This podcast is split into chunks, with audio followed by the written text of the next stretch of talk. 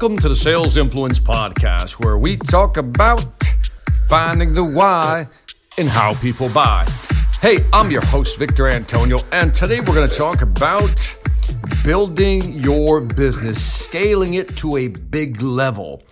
Now, I want to step back, get away from a little bit of the sales influence stuff. Let's talk about strategy and tactics. So if you're a B2B type person, you're selling to companies, especially big companies with big ticket items, then you're going to love this podcast. I want to step back in time and just share a story with you and then move fast forward into the future and talk about what I do now with companies. Many years ago, I mentioned this in a past podcast, that I was assigned to take over Latin America.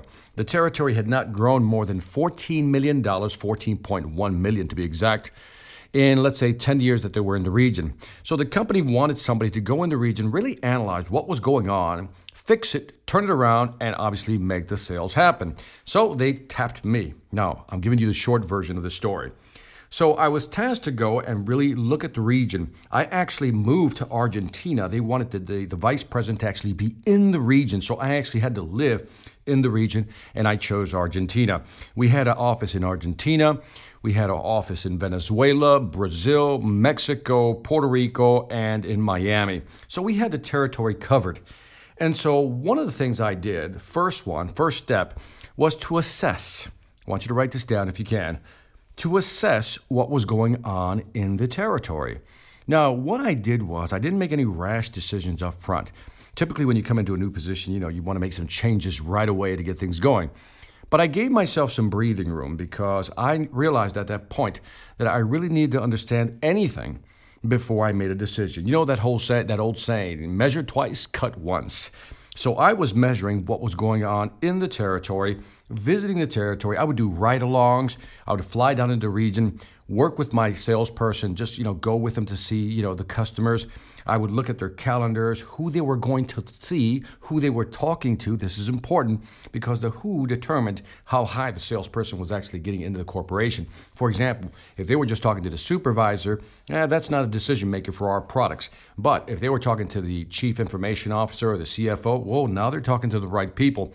So I would look at all these things. So when I traveled with the salespeople, I would look at who they were talking to, what was the relationship like, the people that they were talking to, if they were decision makers, what could they do? Could they make buying decisions? So this gave me some insight into the quality of the salesperson I was working with. High quality salespeople tend to have a straight calendar, have it filled up, talking to the right people, and always pushing to advance to sale. Weak salespeople did the opposite.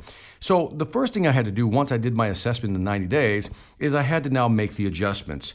Now, I put salespeople into three buckets or, just three segments.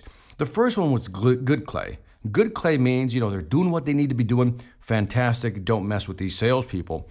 The second group was bad clay. These are people salespeople who I knew weren't ready to make the cultural and value shift I wanted them to make in order to sell more effectively in the market. Let me explain that a little bit. I already had an idea of how I wanted to sell differently in the market.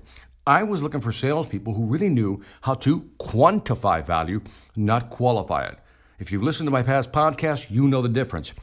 I was looking for salespeople who knew how to quantify value and weren't afraid to challenge the actual customer. So that was the profile I was looking for. When I went with these salespeople on the ride-alongs and I didn't see that knowledge base, I didn't see that quantification process, I didn't see them controlling the conversation, having the right conversations with the customer, I didn't see that. And then what I would do is we'd get out of the meeting, I would talk to them, say, hey, you need to adjust certain things, and then I would watch to see if they made the adjustments. After a while, I realized that certain people just weren't going to make the adjustments to the new sales process I wanted to put in place. They fell into the bad clay category. The third category was what I call the questionable category. Questionable meaning that I didn't know if they were good or bad clay. Maybe they just needed more directions. So what I found out in my experience is that about 30%, let's just say 1/3, 33%, basically were bad clay. These are salespeople who I knew that no matter how much time or energy I invested in them, they weren't going to make the changes. They weren't going to be able to shift their mindset. So I fired them. The second group, the great salespeople, well, I didn't fire them. I love them. And I let them know how much I really appreciated their efforts.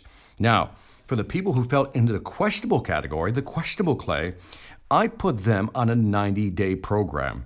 A 90-day program was very specific what I wanted from them, what I wanted to see over the next 90 days. And if you heard one of my past podcasts, I talk about a struggling salesperson named Joe. If you just search on the internet for Joe, the struggling salesperson, you'll see that Joe was one of the people I worked with, and I'm very happy to report, as I did in the podcast, that he was able to turn it around with a little guidance. So let me take a step back. I'm given a new territory. I'm told we've only been selling 14.1 million. Victor, you need to ratchet that thing up. And I believe the original quota, and this part I'm guessing because my memory's a little foggy on this one, I think it was $25 or $27 million we had to do in the first year. So that was quite the jump to go from 14 to 24, 25, whatever the number was. Now, once I knew what I had to do, I had to, again, make the adjustments. I did the assessment for 90 days. Assessment was necessary to understand whether I had good clay, bad clay, or questionable clay in terms of salespeople. Then, once I knew what I had, I made the necessary adjustments. And it's tough because, you know, firing people isn't easy. If you're a manager, you know what I'm talking about.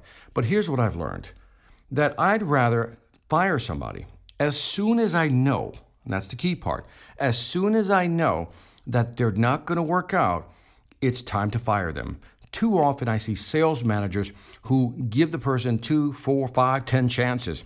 They're always doing something to rationalize why they shouldn't fire them yet. But my philosophy is, if I give you 90 days to demonstrate, and you don't demonstrate the characteristics, the behaviors, the activities I am looking for, then I just have to make the necessary changes. You're just not a fit for my company or this company. So I made those adjustments. So first, assess.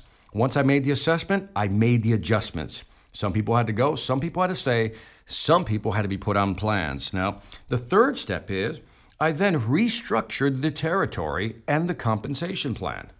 Yes, I restructured the territory and the compensation plan. Let me kind of walk through what I mean by that. Latin America is a big territory. So what I wanted to first do is segment it into certain areas. For example, Mexico was big enough where it could be a territory unto itself. Then there was Central America. All of Central America was considered one territory.